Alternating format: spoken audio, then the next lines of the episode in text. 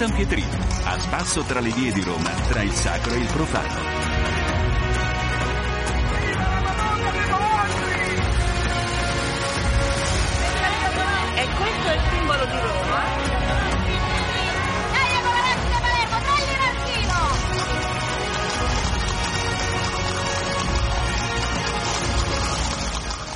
Ed eccoci all'appuntamento settimanale con Roma e il San Pietrino. Ben trovati a tutti da Iliana Astorri.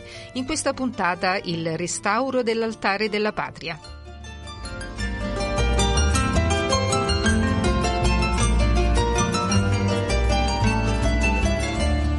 Sono iniziati i lavori di restauro dell'altare della patria con i suoi bassorilievi e le decorazioni. Il restauro si concluderà in tempo per la cerimonia del 4 novembre, giornata dell'unità nazionale e delle forze armate. Con noi Edith Gabrielli, direttrice Vittoriano e Palazzo Venezia. Dottoressa, benvenuta. Grazie, grazie, salve a tutti. Dottoressa, prima di illustrarci i lavori, ci racconta un po' la storia dell'altare della patria una delle mete preferite dai turisti a Roma per la sua imponenza, la sua posizione centrale a Piazza Venezia, proprio all'inizio di Via dei Fori Imperiali. Molto volentieri. L'altare della patria è la zona centrale del monumento a Vittorio Emanuele II, ovvero del monumento che il giovane Stato italiano decide di intitolare al suo primo re, il primo re d'Italia, Vittorio Emanuele II, appunto. Il eh, progetto dell'altare della patria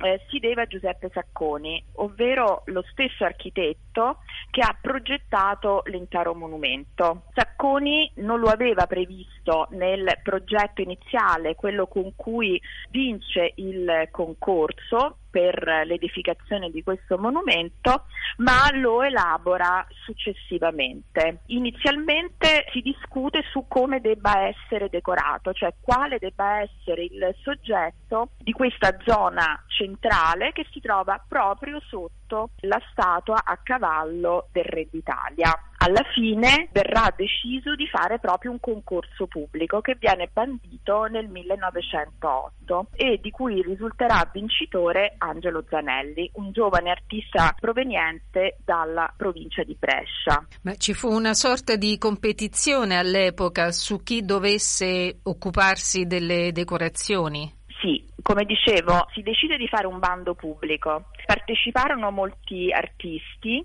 alcuni anche m- al tempo molto famosi, tra i più famosi della scena nazionale. Eh, alla fine la commissione che era incaricata di decidere il vincitore si orientò su questo giovane artista, appunto Angelo Zanelli. Diciamo la commissione reale che aveva il compito di adottare quelle che erano le decisioni di questa commissione tecnica, però ritenne piuttosto pericoloso nominare subito un artista così giovane e in apparenza inesperto e quindi decise di far arrivare in finale accanto a lui un altro artista, Arturo Dazzi, e di promuovere un vero e proprio referendum popolare che si realizzò in un modo molto curioso, cioè venne chiesto a tutti e due questi artisti di realizzare una copia, una, un modello meglio, un modello in gesso del loro progetto a grandezza naturale.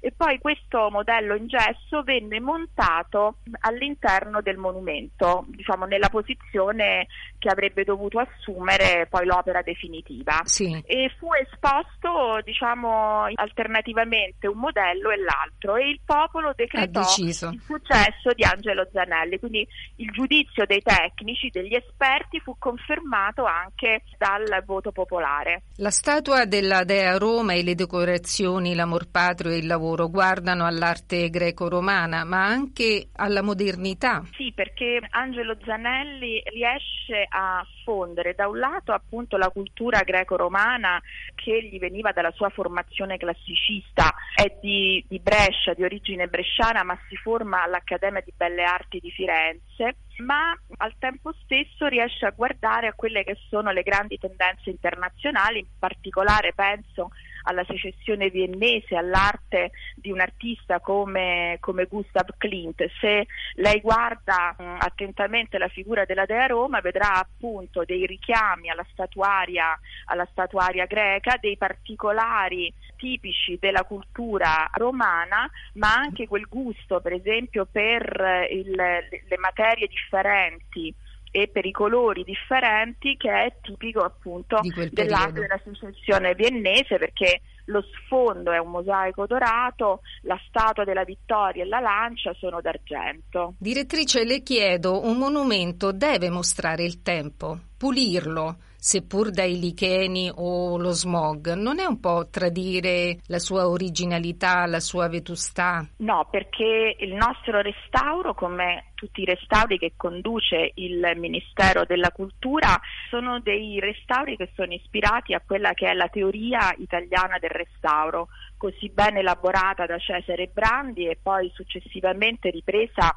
da altri grandi teorici del nostro paese. E questa, questa teoria si basa proprio su tenere in equilibrio due aspetti, l'aspetto estetico e quello storico. Il restauro non deve portare all'indietro le lancette del tempo e quindi non deve cancellare i secoli o gli anni che sono passati, ma deve semplicemente consentire di rileggere l'opera sue, nel, in quello che era il progetto iniziale dell'artista. Quindi un buon restauro è quel restauro che permette di capire l'opera, di leggerla così come era stata pensata da chi la ha realizzato, ma allo stesso tempo di percepire il passaggio del tempo. È per quello che l'operazione di pulitura è, la, è eh, spesso sottovalutata anche nei mm, racconti che si fanno delle, dei grandi restauri, ma è l'operazione più delicata che c'è nel restauro, perché è proprio quella che deve assicurare questo equilibrio indispensabile. Stai ascoltando Radio Vaticana. Una pausa musicale, poi torniamo a parlare del restauro all'altare della patria con la direttrice Edith Gabrielli.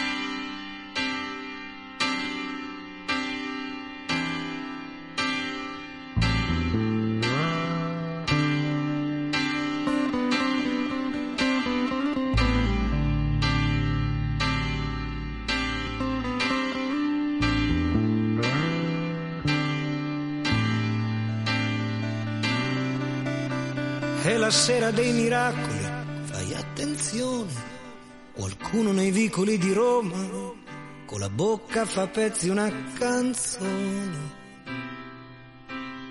È la sera dei cani che parlano tra di loro, della luna che sta per cadere e la gente corre nelle piazze per andare a vedere. Questa sera così dolce che si potrebbe bere da passare in centomila in uno stadio, una sera così strana e profonda che lo dice anche la radio, anzi la manda in onda, tanto nera da sporcare le lenzuola, è l'ora dei miracoli che mi confonde, mi sembra di sentire il rumore di una nave sulle onde si muove la città.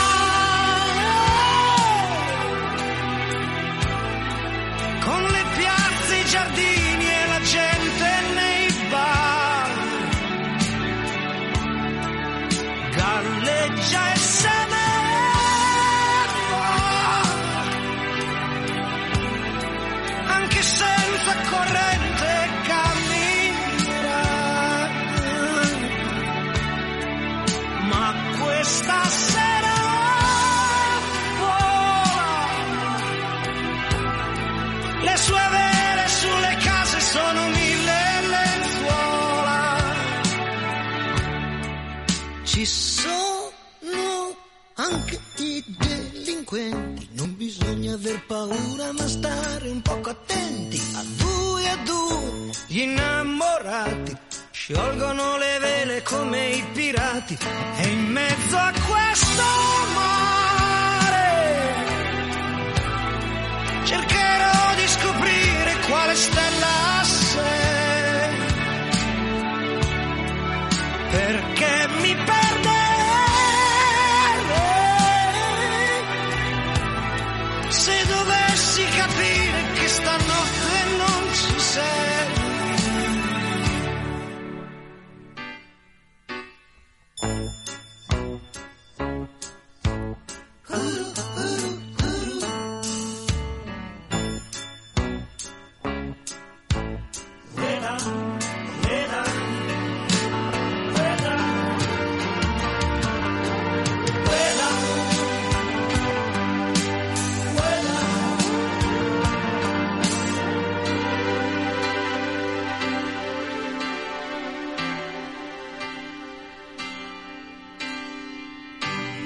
la notte dei miracoli, fai attenzione. Qualcuno nei vicoli di Roma ha scritto una canzone. Lontano una luce diventa sempre più grande, nella notte sta per finire. È la nave che fa ritorno per portarci a dormire. Stai ascoltando Radio Vaticana. Torniamo a parlare del restauro dell'altare della patria con la direttrice del Vittoriano e di Palazzo Venezia, Edith Gabrielli. Da cosa sono danneggiate in particolare le parti di cui vi state occupando?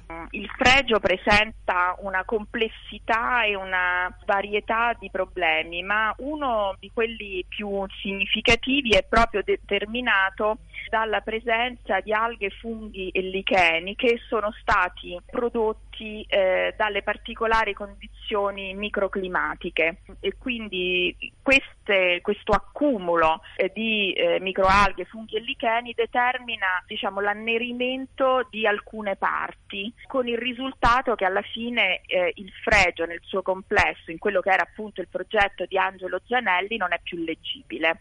Per cui il nostro il nostro restauro mira sostanzialmente a tre obiettivi, come dicevo quello di restituire la leggibilità dell'opera d'arte, conservando però la traccia del passare del tempo, consentirci di capire anche come sia stata realizzata quest'opera, perché è un'opera monumentale per le sue, per le sue dimensioni, e infine adottare quei provvedimenti utili a fare in modo che questi problemi non si ripresentino e quindi diciamo che non sia necessario intervenire con un secondo restauro, ma attraverso una conservazione programmata assicurare diciamo, la buona conservazione dell'opera nel tempo. È chiaro. Dottoressa, da cosa e come si inizia in, questa, in questo restauro, in questa pulizia? Proprio a, li- a, livello pratico. Sì, beh, innanzitutto diciamo, il, il cantiere noi lo abbiamo concepito in più fasi perché eh, stiamo restaurando l'altare della patria, come lei ha ricordato all'inizio,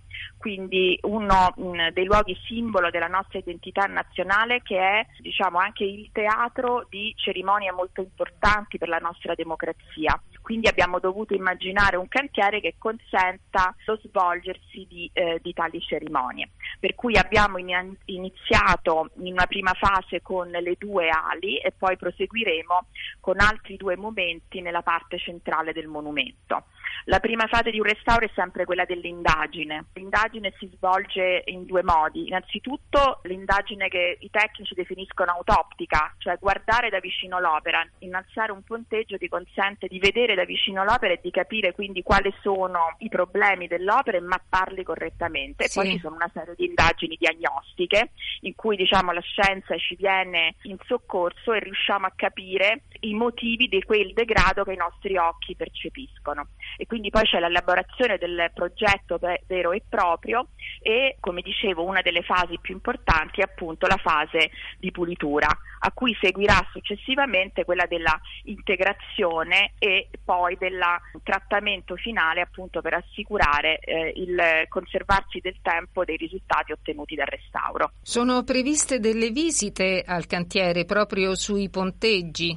Sì, per questo cantiere no, sì, questo cantiere noi l'abbiamo voluto come cantiere aperto, sia perché è un cantiere trasparente, quindi lo, si può vedere cosa fanno gli operatori anche solo passeggiando per, per Piazza Venezia, ma abbiamo voluto anche consentire ai visitatori di salire sui panteggi. E quindi abbiamo immaginato una serie di visite dove mh, i nostri visitatori potranno parlare direttamente con i restauratori, fare loro le domande, capire cosa si sta eh, facendo. La prossima visita è prevista per l'11 giugno. Possiamo citare chi è responsabile di questo restauro? Assolutamente, la direzione dei lavori diciamo, è seguita e realizzata direttamente da me, mentre il restauratore che sta operando, la restauratrice che sta operando è Susanna Sarmati, una delle nostre migliori mh, operatrici sulla scena nazionale che è stata scelta proprio perché si tratta di un restauro che ha un certo margine di complessità e quindi volevamo appunto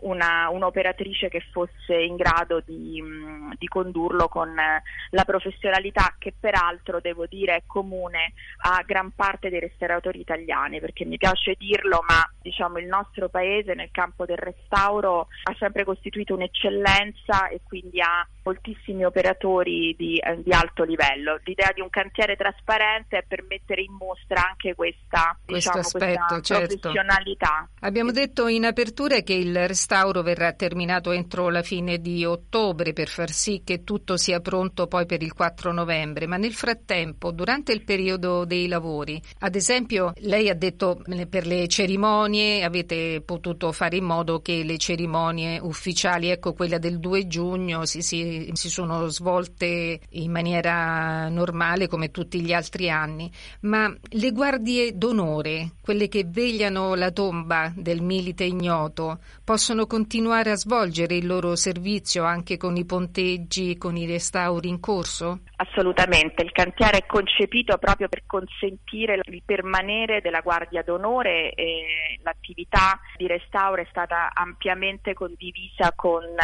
con il Ministero della Difesa, in particolare con il Comando Militare della Capitale, da cui dipende eh, diciamo, la Guardia d'Onore. Non, potevamo, non possiamo immaginare un altare della patria, una tomba del milite ignoto senza la Guardia d'Onore, quindi tutti gli sforzi sono stati fatti proprio per consentire che mm, eh, diciamo, questa mm, attività continuasse tranquillamente. Lei è direttrice anche di Palazzo Venezia, ci sono dei progetti che riguardano questo altro luogo? Sì, il primo progetto è direi quello di concepire Palazzo Venezia e il Vittoriano come un istituto organico in cui Palazzo Venezia e il Vittoriano costituiscono due edifici molto diversi per storia e per identità, ma che sono capaci di lavorare come un organismo unitario, in cui il Vittoriano rappresenta naturalmente le, eh, la storia delle istituzioni, in particolare del nostro paese, e Palazzo Venezia ha una vocazione più rivolta al mondo dell'arte e dell'artigianato. Il progetto che riguarda Palazzo Venezia in particolare è quello del riallestimento del piano nobile dove stiamo lavorando per realizzare un percorso dedicato al fatto in Italia. Cos'è il fatto in Italia? È la grande tradizione artistica ma anche artigiana del nostro paese dal Medioevo ai primi del Novecento, quindi proprio alle soglie di quello che poi noi siamo abituati a chiamare come, come Made in Italy. Si tratta di una tradizione eh, che ha reso eh, diciamo, la penisola un punto di riferimento per tanti secoli. E pensiamo che Palazzo Venezia al centro di Roma sia il luogo giusto per raccontarlo, perché le nostre collezioni sono molto ricche di pitture e di sculture, ma anche appunto di oggetti di quelle che si chiamano arti applicate.